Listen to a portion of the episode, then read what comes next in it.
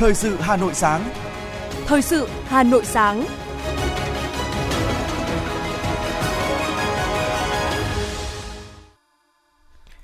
Kính chào quý vị và các bạn. Mời quý vị và các bạn cùng đến với chương trình thời sự sáng nay, thứ sáu ngày 16 tháng 12 năm 2022. Chương trình sẽ có những nội dung chính sau đây. Thủ tướng Chính phủ Phạm Minh Chính tiếp Chủ tịch Liên minh Bỉ Việt. Bộ Tài chính ra công điện khẩn để cứu thị trường trái phiếu doanh nghiệp. Hà Nội hỗ trợ người lao động khó khăn, thiếu việc làm trong trước ngày 16 tháng 1 năm 2023. Trong phần tin thế giới có những tin chính. Liên minh châu Âu đầu tư 10 tỷ euro gia tăng hợp tác với ASEAN. Các tổ chức của Hàn Quốc gửi hàng viện trợ nhân đạo cho Triều Tiên. Sau đây là nội dung chi tiết. Thưa quý vị và các bạn, trong chương trình chuyến thăm chính thức Vương quốc Bỉ, trưa 15 tháng 12 theo giờ địa phương, Thủ tướng Chính phủ Phạm Minh Chính đã tiếp Chủ tịch Liên minh Bỉ Việt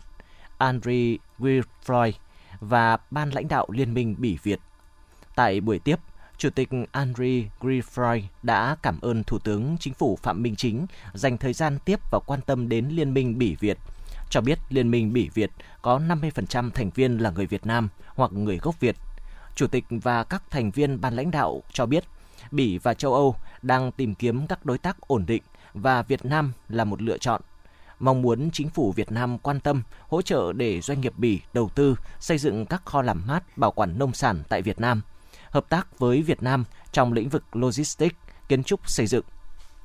Thủ tướng Chính phủ Phạm Minh Chính cảm ơn những tình cảm và đóng góp quan trọng của ông Andriy Freefroy và tổ chức Liên minh Bỉ Việt dành cho Việt Nam và quan hệ hữu nghị nhiều mặt Việt Nam Bỉ trong những năm vừa qua, ghi nhận những việc làm thiết thực của cá nhân chủ tịch và liên minh, trong đó có sự quan tâm tới phát triển của đồng bằng sông Cửu Long, nơi chịu tác động lớn bởi biến đổi khí hậu, cũng là nơi có nhiều tiềm năng song chưa được khai thác hết, hoặc việc đưa nông sản Việt Nam sang Bỉ và các nước châu Âu. Thủ tướng Chính phủ Phạm Minh Chính mong muốn Liên minh Bỉ Việt tiếp tục là cầu nối hợp tác giữa Việt Nam Bỉ và châu Âu. Đề nghị Liên minh vận động, kêu gọi đầu tư, phát triển thị trường, thiết lập chuỗi cung ứng giữa Việt Nam với châu Âu. Tiếp tục chương trình, phiên họp thứ 18, chiều ngày 15 tháng 12, Ủy ban Thường vụ Quốc hội xem xét báo cáo công tác dân nguyện của Quốc hội tháng 11 năm 2022, trong đó có công tác dân nguyện tháng 10 năm 2022. Trình bày báo cáo, trưởng ban dân nguyện thuộc Ủy ban Thường vụ Quốc hội Dương Thanh Bình cho biết, cử tri và nhân dân vui mừng, phấn khởi về tình hình kinh tế xã hội trong nước tiếp tục ổn định và phát triển, dịch bệnh được kiểm soát tốt. Cử tri và nhân dân đánh giá cao kết quả kỳ họp thứ tư, nhất là việc triển khai chính sách tài khóa tiền tệ để thực hiện chương trình phục hồi phát triển kinh tế xã hội sau đại dịch COVID-19, việc thực hiện tăng lương cơ sở, tăng lương thu, tăng lương hưu, Tuy nhiên, cử tri và nhân dân đặc biệt lo lắng về tình trạng nhiều cây xăng dừng bán hàng, bán cầm chừng trong thời gian qua. Tình hình vệ sinh an toàn thực phẩm, nhất là vệ sinh an toàn thực phẩm trong trường học, tình trạng nhiều người lao động bị cắt việc, thôi việc khi Tết Nguyên đán đã gần kề, tình trạng rút bảo hiểm xã hội một lần của người lao động, tình trạng các loại tiền chất ma túy, ma túy tổng hợp pha trộn bánh kẹo, nước trái cây, thuốc lá điện tử, vân vân. Trong phiên họp chiều cùng ngày, Ủy ban Thường vụ Quốc hội đánh giá kết quả thực hiện chương trình hoạt động đối ngoại, hợp tác quốc tế năm 2022, xem xét thông qua chương trình hoạt động đối ngoại năm 2023 của Ủy ban Thường vụ Quốc hội và cho ý kiến chỉ đạo điều hòa về chương trình đối ngoại, hợp tác quốc tế của Hội đồng Dân tộc, các ủy ban của Quốc hội, Tổng thư ký Quốc hội, các nhóm nghị sĩ hữu nghị, các cơ quan của Ủy ban Thường vụ Quốc hội, Kiểm toán Nhà nước và Văn phòng Quốc hội. Chiều qua, đoàn đại biểu Quốc hội thành phố Hà Nội phối hợp cùng với Ủy ban Mặt trận Tổ quốc Việt Nam thành phố tổ chức hội nghị một số giải pháp tăng cường chất lượng, nâng cao năng lực hoạt động của đại biểu Quốc hội thành phố Hà Nội. Dự hội nghị có Ủy viên Ban Thường vụ Thành ủy, Chủ tịch Ủy ban Mặt trận Tổ quốc Việt Nam thành phố Nguyễn Lan Hương, Phó trưởng đoàn chuyên trách Đoàn đại biểu Quốc hội thành phố Hà Nội Phạm Thị Phượng Thanh Mai. Thảo luận tại hội nghị, các đại biểu đánh giá chất lượng đại biểu Quốc hội nhiệm kỳ khóa 15 đã được nâng lên rõ rệt, thể hiện rõ trách nhiệm của đại biểu dân cử, công tác tiếp xúc, lắng nghe ý kiến, kiến nghị của cử tri ngày càng được đổi mới. Cử tri ngày càng quan tâm, theo dõi sát sao các đại biểu quốc hội để xem tâm tư nguyện vọng của cử tri được truyền tải đến các kỳ họp. Phát biểu tại hội nghị, Chủ tịch Ủy ban Mặt trận Tổ quốc Việt Nam thành phố Nguyễn Lan Hương đánh giá, đại biểu Quốc hội đoàn Hà Nội trong thời gian qua rất tích cực tham gia các hoạt động của địa phương, đồng thời luôn thể hiện trí tuệ, trách nhiệm của đại biểu đối với các vấn đề của cử tri. Đồng chí đề nghị đại biểu cũng cần duy trì mối quan hệ với cử tri và nhân dân nơi ứng cử, nơi cư trú, dành thời gian và sự quan tâm lắng nghe ý kiến cử tri để truyền tải tới diễn đàn Quốc hội, cần thực hiện đúng chương trình hành động đã hứa với cử tri, có trách nhiệm từ nghị trường Quốc hội tới sâu sát cơ sở.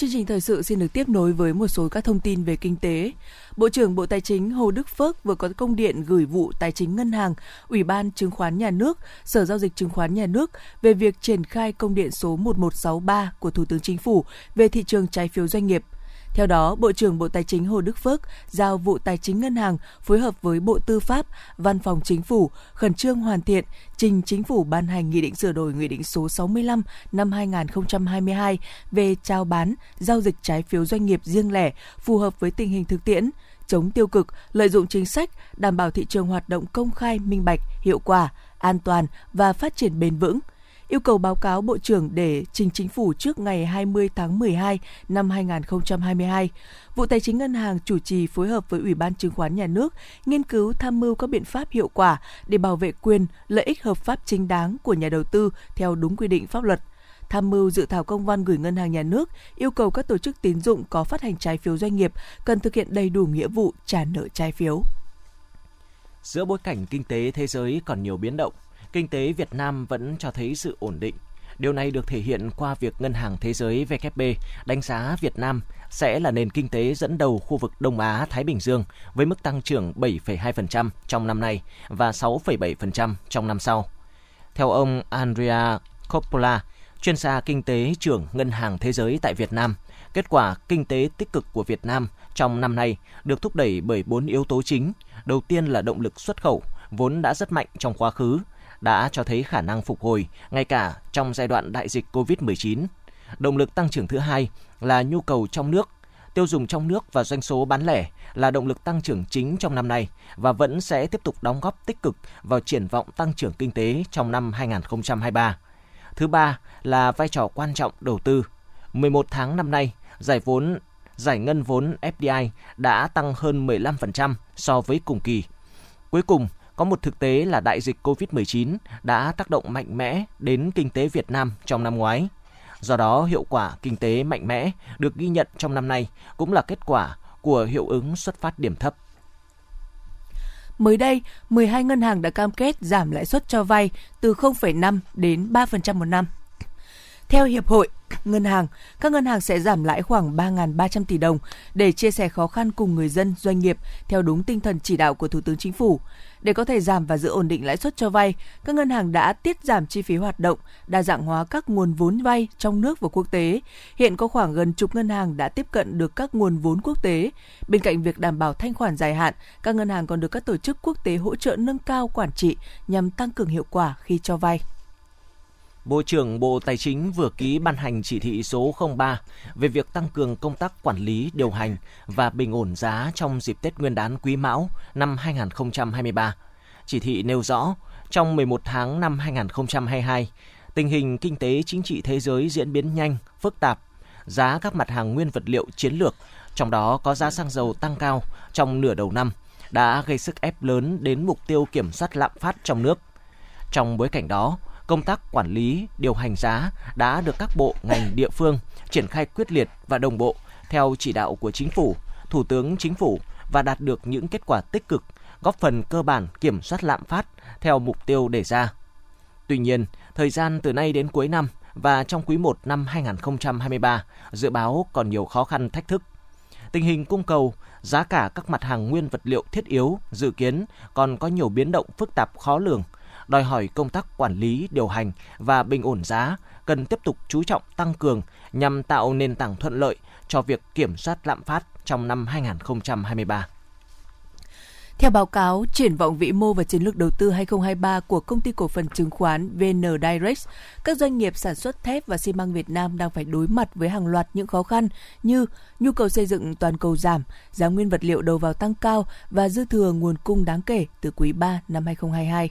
Số liệu của Tổng cục Hải quan Việt Nam cho thấy Trung Quốc là thị trường xuất khẩu xi măng lớn nhất của Việt Nam kể từ năm 2018 và chiếm 54% tổng sản lượng xi măng xuất khẩu năm 2021. Tuy nhiên, do nhu cầu xây dựng yếu đi tại Trung Quốc, ngành xi măng Việt Nam gặp khó khăn kể từ tháng 5 năm 2022.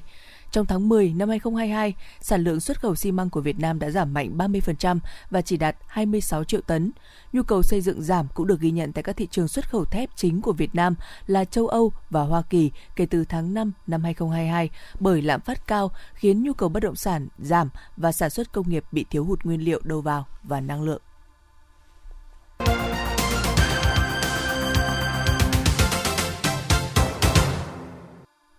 Thưa quý vị và các bạn, những ngày này, Bảo tàng Phòng không không quân luôn tiếp đón rất nhiều đoàn khách đến tham quan để cùng nhau ôn luyện truyền thống hào hùng của quân và dân ta trong những năm tháng đấu tranh chống giặc ngoại xâm, đặc biệt là chiến dịch Hà Nội Điện Biên Phủ trên không năm 1972. Bảo tàng nằm tọa lạc trên đường Trường Trinh, nơi đây là nơi lưu giữ những hình ảnh, tư liệu, hiện vật minh chứng cho quá trình ra đời, xây dựng, chiến đấu, trưởng thành và chiến thắng của bộ đội phòng không không quân Việt Nam. Bảo tàng được thành lập ngày 22 tháng 10 năm 1963, là bảo tàng hạng 2 trong hệ thống bảo tàng Việt Nam. Diện tích trưng bày là trên 11.000 m2, trong đó diện tích ngoài trời là 15.000 m2, diện tích trong nhà trên 3.000 m2. Phần trưng bày ngoài trời với 73 hiện vật khối được trưng bày khoa học, giới thiệu các bộ sưu tập hiện vật vũ khí độc đáo về bốn lực lượng của bộ đội phòng không không quân, pháo cao xạ, máy bay, tên lửa, radar. Những vũ khí đã lập nhiều chiến công xuất sắc như khẩu pháo 37mm của khẩu đội Tô Vĩnh Diện tham gia chiến dịch Điện Biên Phủ, cuộc hành trình của khẩu pháo 90mm do Mỹ sản xuất tham gia chiến thắng trận đầu ngày 5 tháng 8 năm 1964. Radar phát sóng quản lý bầu trời bằng sóng điện tử trong chiến dịch 12 ngày đêm năm 1972, bắt được tín hiệu máy bay chiến lược B-52 sớm 35 phút thông báo cho quân và dân Hà Nội chuẩn bị sẵn sàng chiến đấu. Bị phóng tên lửa lập cung bắn rơi máy bay B-52 đầu tiên trong chiến dịch Hà Nội Điện Biên Phủ trên không tháng 12 năm 1972. Máy bay MiG-21 bắn rơi máy bay B-52 đêm 27 tháng 12 năm 1972. Ngoài ra còn có các loại máy bay MiG-17, MiG-19, MiG-21, trực thăng vận tải, trực thăng săn ngầm và một số máy bay cường kích thu được của Mỹ ngụy. Trong đó có chiếc A-37 phi đội quyết thắng đã sử dụng ném bom sân bay Tân Sơn Nhất, góp phần giành thắng lợi trong chiến dịch Hồ Chí Minh lịch sử. Phần trưng bày trong nhà với hơn 3.000 hiện vật hình ảnh đã tái tạo lại những trang sử oai hùng của bộ đội phòng không không quân. Mỗi hiện vật, hình ảnh trong hệ thống trưng bày là huyền thoại về những chiến công xuất sắc của bộ đội phòng không không quân qua hai cuộc kháng chiến chống Pháp và chống Mỹ, lập nên những kỳ tích anh hùng, đánh thắng không quân nhà nghề của nước có nền cơ học kỹ thuật hiện đại. Đến nay vẫn còn là những điều hấp dẫn đối với nhiều khách tham quan trong nước và quốc tế. Ông Trần Văn Lê, một du khách đến tham quan bảo tàng, cho biết chúng tôi thấy rất là vinh dự. Vinh dự thế này, mình đã bỏ bao nhiêu công sức ở đây để mà bảo vệ tất cả miền Bắc này, trong đó có thủ đô Hà Nội. Mà người lính đội mũ sắt lúc bây giờ là rất là rất trân trọng. Bây giờ mình về đây mình nghỉ hưu ở trên trên cái đất thủ đô Hà Nội thì mình cảm thấy cái công sức của mình bỏ ra và cái cái, cái máu xương của mình, đồng đội của mình bỏ ra đến hiện nay đã xây dựng được cái thủ đô như thế này phải nói là có một sự phát triển vượt bậc. Một trong số hiện vật quý hiếm trong bảo tàng đó là chiếc ghế máy bay Mi-4 đã vinh dự được Chủ tịch Hồ Chí Minh sử dụng khi đi công tác.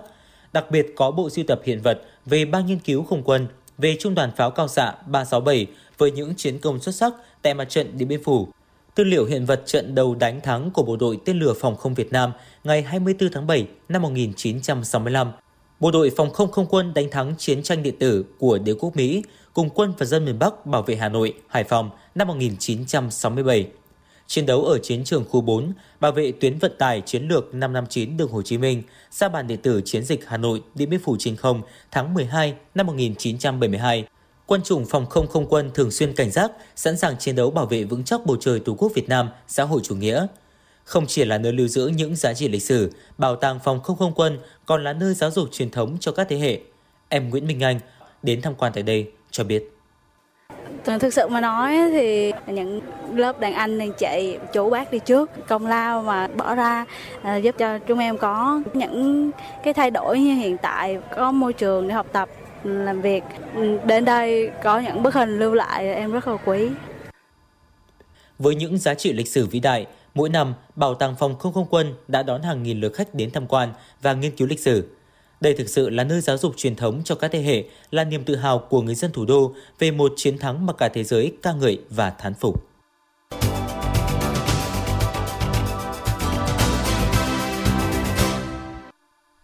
Thưa quý vị và các bạn, xác định môi trường là yếu tố tác động trực tiếp đến chất lượng cuộc sống của người dân. Cùng với việc tập trung xây dựng nông thôn mới nâng cao, năm 2022, huyện Phúc Thọ tiếp tục duy trì triển khai cuộc thi giữ gìn thôn, tổ dân phố sáng, xanh, sạch, đẹp, an toàn. Đến tổ dân phố 3 thị trấn Phúc Thọ những ngày này, chúng tôi được chứng kiến những tuyến đường liên tổ được trải nhựa và đổ bê tông sạch đẹp. Những hàng cây xanh mát cùng với rực rỡ sắc màu của hoa, một số tuyến đường của tổ trở nên tươi mới, sinh động nhờ những bức tranh bích họa. Trước đây, cảnh quan môi trường ở đây chưa được sạch sẽ, ý thức của người dân trong công tác bảo vệ môi trường còn nhiều hạn chế. Để xây dựng khu dân cư sáng xanh sạch đẹp, cán bộ của tổ dân phố đã tổ chức giả soát các tiêu chí để lên kế hoạch, đẩy mạnh tuyên truyền để nhân dân nắm được và chủ động tham gia. Chỉ sau một thời gian ngắn phát động, cuộc thi đã thu hút được sự tham gia của đông đảo quần chúng nhân dân. Người dân đã đóng góp kinh phí để lắp đặt hệ thống đèn chiếu sáng, trang bị ghế đá, đặt chậu hoa, cây cảnh dọc tuyến đường chính của tổ dân phố. Bà Nguyễn Thị Hoa, tổ trưởng tổ dân phố 3 thị trấn Phúc Thọ chia sẻ. Sau khi hưởng ứng cái phong trào này tôi thấy là rất rất là tốt để nó đảm bảo cái môi trường sáng xanh xanh đẹp. Ừ, thì cái môi trường nó sạch thì sức khỏe nó sẽ đảm bảo. Đấy cho nên là à, sau cái từ từ cái khi mà thực hiện cái cuộc vận động sáng xanh sạch đẹp thì ừ,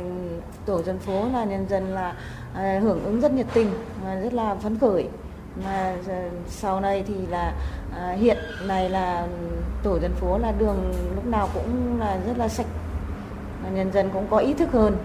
theo ông Khuất Thế Lâm, Phó Chủ tịch Ủy ban Nhân dân thị trấn Phúc Thọ, từ hiệu quả của tổ dân phố 3 đến nay, 100% các tổ dân phố trên địa bàn thị trấn đều ra sức thi đua để thị trấn sáng xanh sạch đẹp hơn.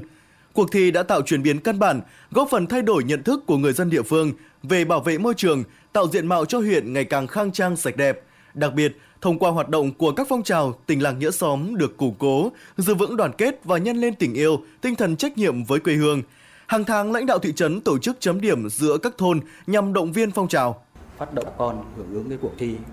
ờ, trọng tâm là đẩy mạnh công tác tuyên truyền đến mặt trận tổ quốc, các tổ chức chính trị xã hội, đến toàn thể đoàn viên, hội viên và nhân dân trên địa bàn tích cực tham gia cái cuộc thi đường làng ngõ xóm tổ dân phố sáng xanh sạch đẹp. Sau 3 năm triển khai thì về cơ bản là bộ mặt ừ, đô thị đã được thay đổi. Từ tuyến quốc lộ ờ, 32 tỉnh lộ 418 thì đã được lực lượng à, công an của thị trấn phối hợp với lại các đoàn thể tuyên truyền vận động bà con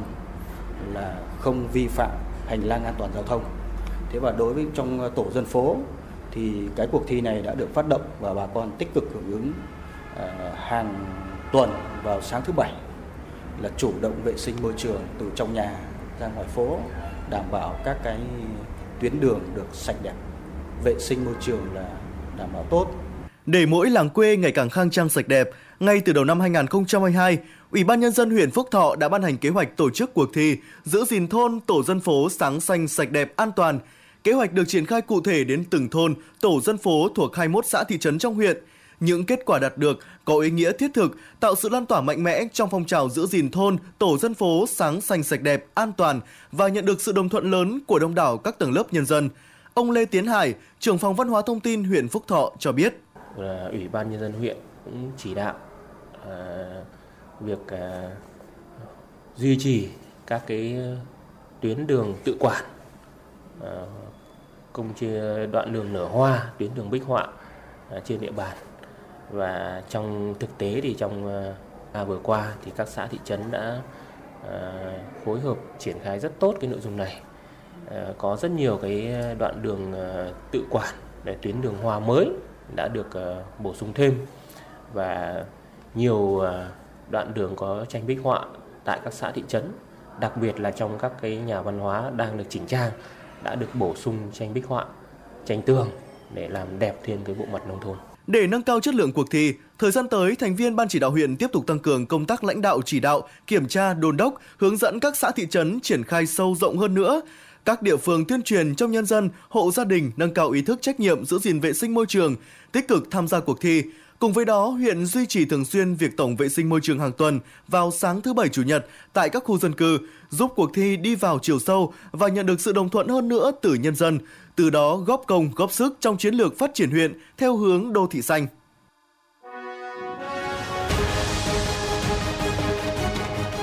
Thời sự Hà Nội, nhanh, chính xác, tương tác cao. Thời sự Hà Nội, nhanh, chính xác, tương tác cao.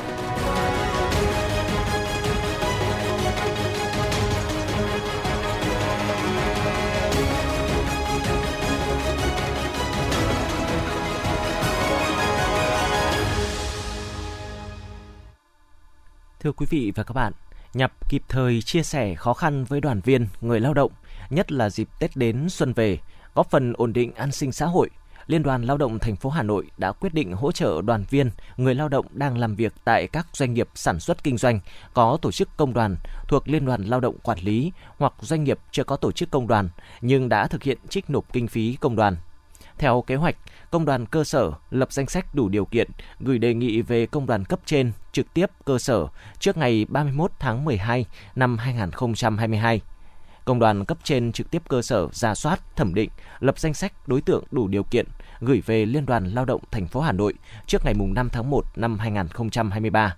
Sau đó, Liên đoàn Lao động thành phố Hà Nội xem xét ban hành quyết định hỗ trợ trước ngày 10 tháng 1 năm 2023 tuyệt đối không để tiêu cực, tham nhũng, lãng phí, lợi dụng chính sách để trục lợi. Các hoạt động hỗ trợ đến với đoàn viên, người lao động phải thực hiện xong trước ngày 16 tháng 1 năm 2023. Sở Giáo dục và Đào tạo Hà Nội đã chính thức công bố lịch nghỉ Tết Nguyên đán Quý Mão năm 2023 của các đơn vị, trường học trên địa bàn thành phố. Phương án này đã được Ủy ban nhân dân thành phố Hà Nội phê duyệt. Theo đó, trẻ mầm non và học sinh các trường tiểu học, trung học cơ sở, trung học phổ thông, học viên trung tâm giáo dục nghề nghiệp, giáo dục thường xuyên, trường bồi dưỡng các cán bộ giáo dục Hà Nội sẽ nghỉ Tết Nguyên đán Quý Mão 8 ngày, bắt đầu từ ngày 19 tháng 1 đến hết ngày 26 tháng 1 năm 2023, tức là từ ngày 28 tháng Chạp năm nhâm dần đến hết ngày mùng 5 tháng Giêng năm Quý Mão. Sở Giáo dục và Đào tạo Hà Nội đề nghị các đơn vị, nhà trường thông báo cụ thể lịch nghỉ Tết Nguyên đán đến toàn bộ các giáo viên, nhân viên và học sinh của trường, thực hiện nghiêm túc việc phân công trực và bảo vệ cơ quan trường học, phối hợp chặt chẽ với công an địa phương để có các biện pháp cần thiết nhằm đảm bảo an toàn tuyệt đối về cơ sở vật chất, trang thiết bị, phòng cháy nổ.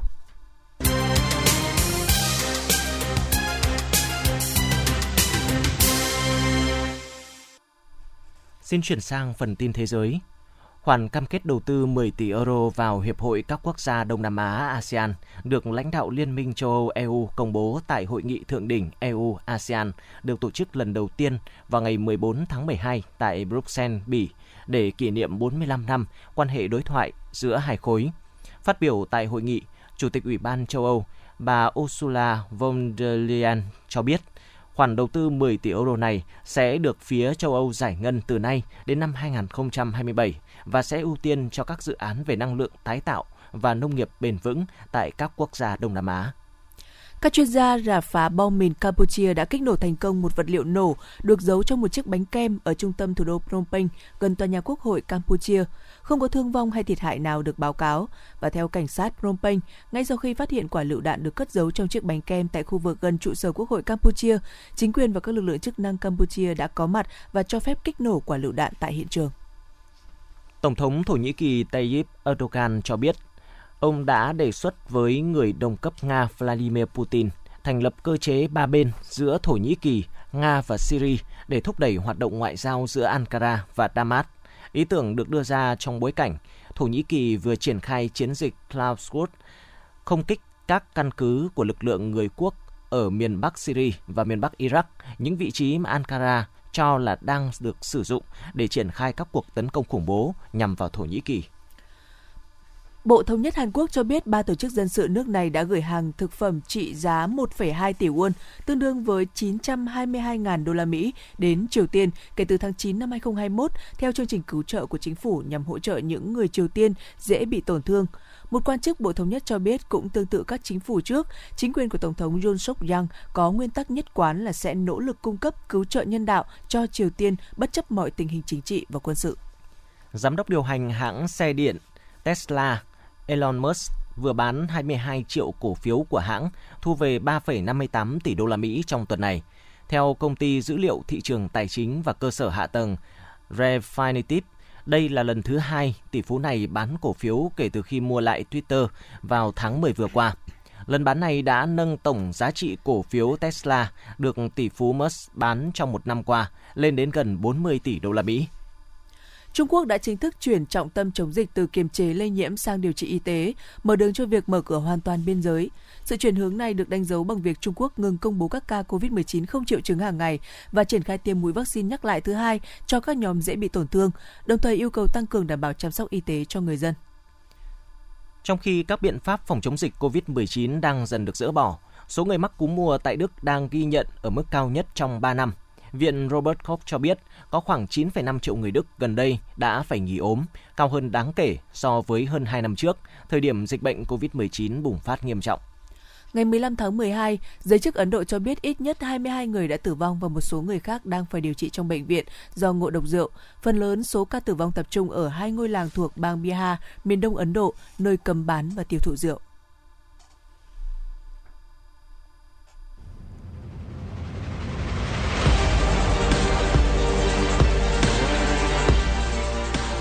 Bản tin thể thao. Bản tin thể thao.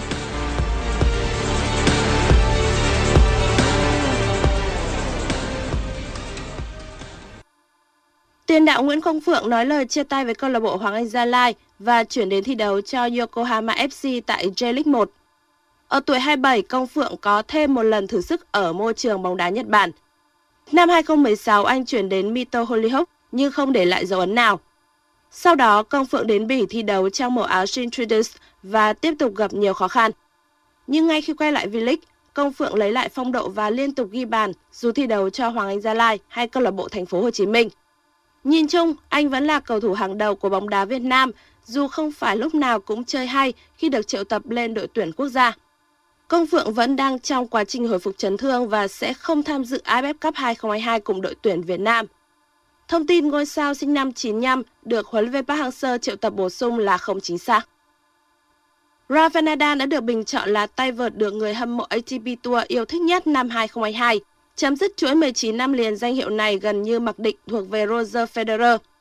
Tay vợt người Tây Ban Nha 36 tuổi đã trải qua một năm lịch sử, thắng 20 trận đầu tiên của mùa giải và thâu tóm hai danh hiệu Grand Slam là Australia Open và Roland Garros, một ATP 500 Acapulco và một ATP 250 tại Melbourne Open. Với thành tích tuyệt vời tại hai Grand Slam, Nadal tiếp tục dẫn đầu cuộc đua danh hiệu lớn với 22 chức vô địch. Sự quyết tâm và phong độ tuyệt vời ở tuổi 36 cùng mối quan hệ tốt đẹp với đồng nghiệp Federer giúp Botot ghi thêm điểm trong lòng khán giả và danh hiệu được khán giả yêu thích nhất ATP Tour như một phần thưởng xứng đáng khép lại một năm khó quen của Rafa. Suốt 19 năm qua từ năm 2003 tới 2021, khán giả ATP dành một tình yêu bền bỉ cho tàu tốc hành. Tuy nhiên, tay vợt Thụy Sĩ đã giải nghệ vào tháng 9 vừa qua tại Laver Cup và Nadal được cho là sự lựa chọn hoàn hảo tiếp theo của cổ động viên.